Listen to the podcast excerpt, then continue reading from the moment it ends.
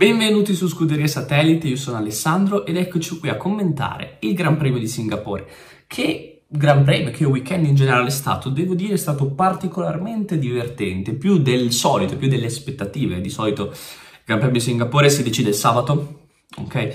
E, e bene o male la gara, a meno che non avvengano veramente episodi mh, mm, tipo safety car che possono ribaltare all'improvviso l'andamento della gara, ha già, ha già il copione scritto, ecco, possiamo dire così. E invece già da il weekend con l'incognita meteo, l'incognita pioggia ha reso il tutto molto più interessante sia il sabato, ma nonostante il sabato che di solito decide eh, il weekend, il vincitore, poi anche la domenica sempre la pioggia ha rimescolato un po' le carte e ha reso molto interessante anche il Gran Premio da seguire, tanto che ci sono stati tanti episodi, tante situazioni che sono andate un po' anche a adornare, possiamo dire anche la, la gara stessa, renderla più interessante, appunto per questo motivo. Quindi in generale, se proprio dovessi dare un voto, un bel 7, 7,5 se lo prende tranquillamente, diciamo un 7 più, dai, una via di mezzo, un bel 7 più sul Gran Premio di Singapore se lo prende, è stata una gara interessante, le mie aspettative erano di una gara da 5,5, 6, quindi diciamo che sono uh, ben uh, superate le aspettative che avevamo sul Gran Premio di Singapore. Detto questo però io direi che possiamo passare ai top e i flop di questo Gran Premio. Carichi per questa stagione. Io vi avviso, poi non ditemi che non ve l'avevo detto.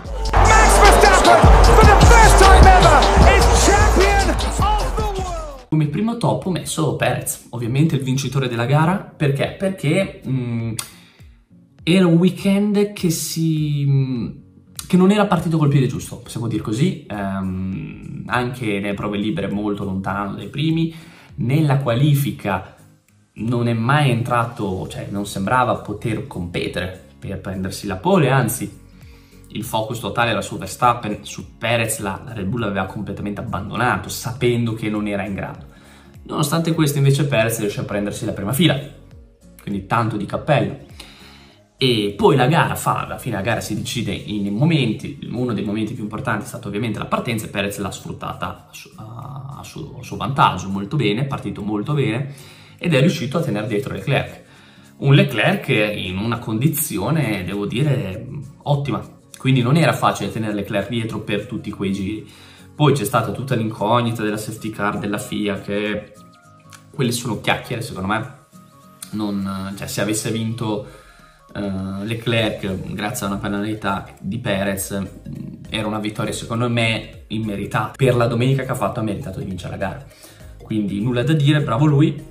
E niente mm, in una gara in cui o vinceva Verstappen il mondiale o Leclerc con una vittoria riusciva a rimandare i festeggiamenti di Verstappen è spuntato Perez e ha cambiato il finale. Quindi è stato molto interessante è stato molto divertente anche per quello il Gran Premio perché è andato totalmente contro le aspettative, infatti ho visto anche un po' le vostre votazioni, i sondaggi, e meno di 10 hanno, hanno, hanno, hanno votato Perez, quindi per farvi proprio capire in quanti si aspettavano una vittoria del genere. Come secondo top ho messo Lando Norris. Lando Norris perché? Perché è presente ma assente allo stesso tempo. Cioè cosa vuol dire? Cioè nonostante non sia mai sotto la luce dei riflettori, sia sempre nell'ombra, mh, sia sempre protagonista di queste gare anonime, Nonostante questo, poi però se andiamo a vedere i risultati finali, andiamo a vedere l'ordine di arrivo, è sempre lì. Cioè, è sempre in top 10, è sempre, di recente anche sempre in top 8 e anche di recente recente anche in, uh, in top 6. E il parere che ho è che Norris, senza Norris la McLaren sarebbe messa molto molto molto molto molto molto molto peggio. Perché vediamo Ricciardo, Ricciardo per carità, quinto posto, tanto di cappello, super Ricciardo,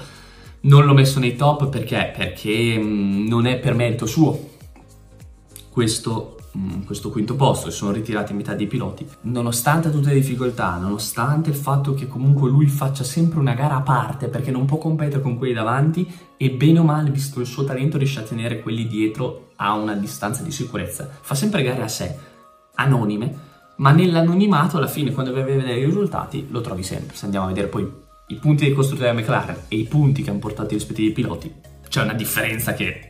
Terzo top ho messo la, le Aston Martin, l'Aston Martin in generale, un po' in discorso eh, del team, perché comunque io eh, ho visto due piloti che potevano tranquillamente arrivare dove era Norris.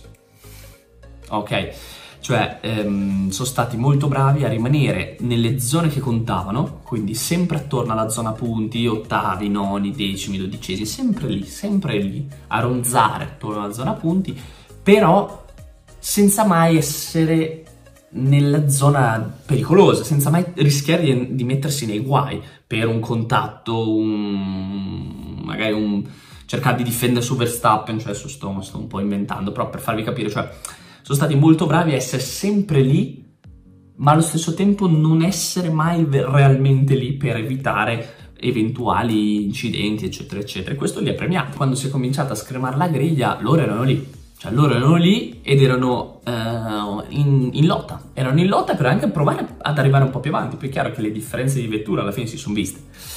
Però sono stati molto bravi perché in questi, questi, questi, lo dico da inizio anno, questi tipi di Gran Premi qua sono quelli che le scuderie minori possono sfruttare al meglio. È chiaro che a Spa non lo puoi sfruttare perché se Verstappen parte ultimo ti supera dopo tre giri. Ma questi Gran Premi qua, dove è difficile superare, dove una safety car ti può ribaltare completamente una gara, ecco, e loro l'hanno sfruttato a pieno, hanno portato dei punti importanti.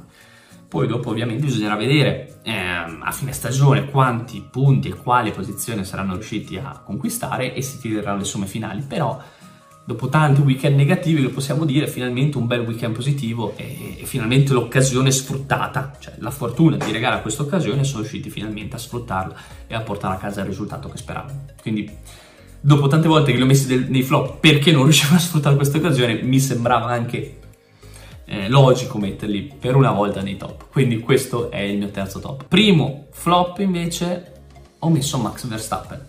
Ho messo Max Verstappen perché non è stato lucido. Ha avuto un atteggiamento famelico e poco calcolatore, ecco, possiamo dire così. Cioè nel senso, io capisco tutto, che vuoi provare ad arrivare a podio, vuoi provare a vincere, e ci sta, ma stai per vincere il mondiale.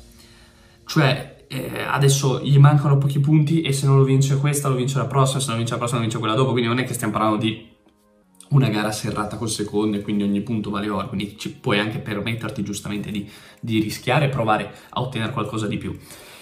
Però oggettivamente stavamo parlando di un quarto, terzo posto, quinto posto, cioè non variava tanto, non è che ci stiamo giocando la vittoria o il quarto posto, ci giochiamo quelle posizioni lì. Per cosa? Per guadagnare quei 2, 3, 4 punti in più quando a te bastava semplicemente arrivare a una posizione decente per preparare già i coriandoli e le bottiglie di champagne per il prossimo weekend in Giappone, cioè capite che è stato un po' inutile come mossa, un po' un rischio inutile da correre. Un atteggiamento da calcolatore cosa avrebbe fatto? Ok, moderiamo, gestiamo, cerchiamo di capire cosa mi manca, qual, qual è il risultato, il massimo risultato che posso raggiungere correndo il minimo rischio arrivare quinto. Perfetto, arriviamo quinto. Prossima volta arrivo di nuovo quinto, ho vinto il mondiale, a posto, risolto, sono campione. Fatica, zero. Risultato raggiunto? Sì. Perfetto, tutti contenti. Questo è un, ragionamento al calcolatore che ovviamente quando ti viene ti viene con l'esperienza, un po' anche se ti viene anche quando cominci a vincere tanto. Verstappen alla fine, anche se ne parliamo come se uno che sia, mm, cioè che sia in forma, cioè in realtà è uno che in forma non ha tanto, ma ne parliamo come se fosse un pluricampione, eccetera, eccetera, è una volta campione del mondo, una e mezzo, perché poi ovviamente vincerà anche il secondo.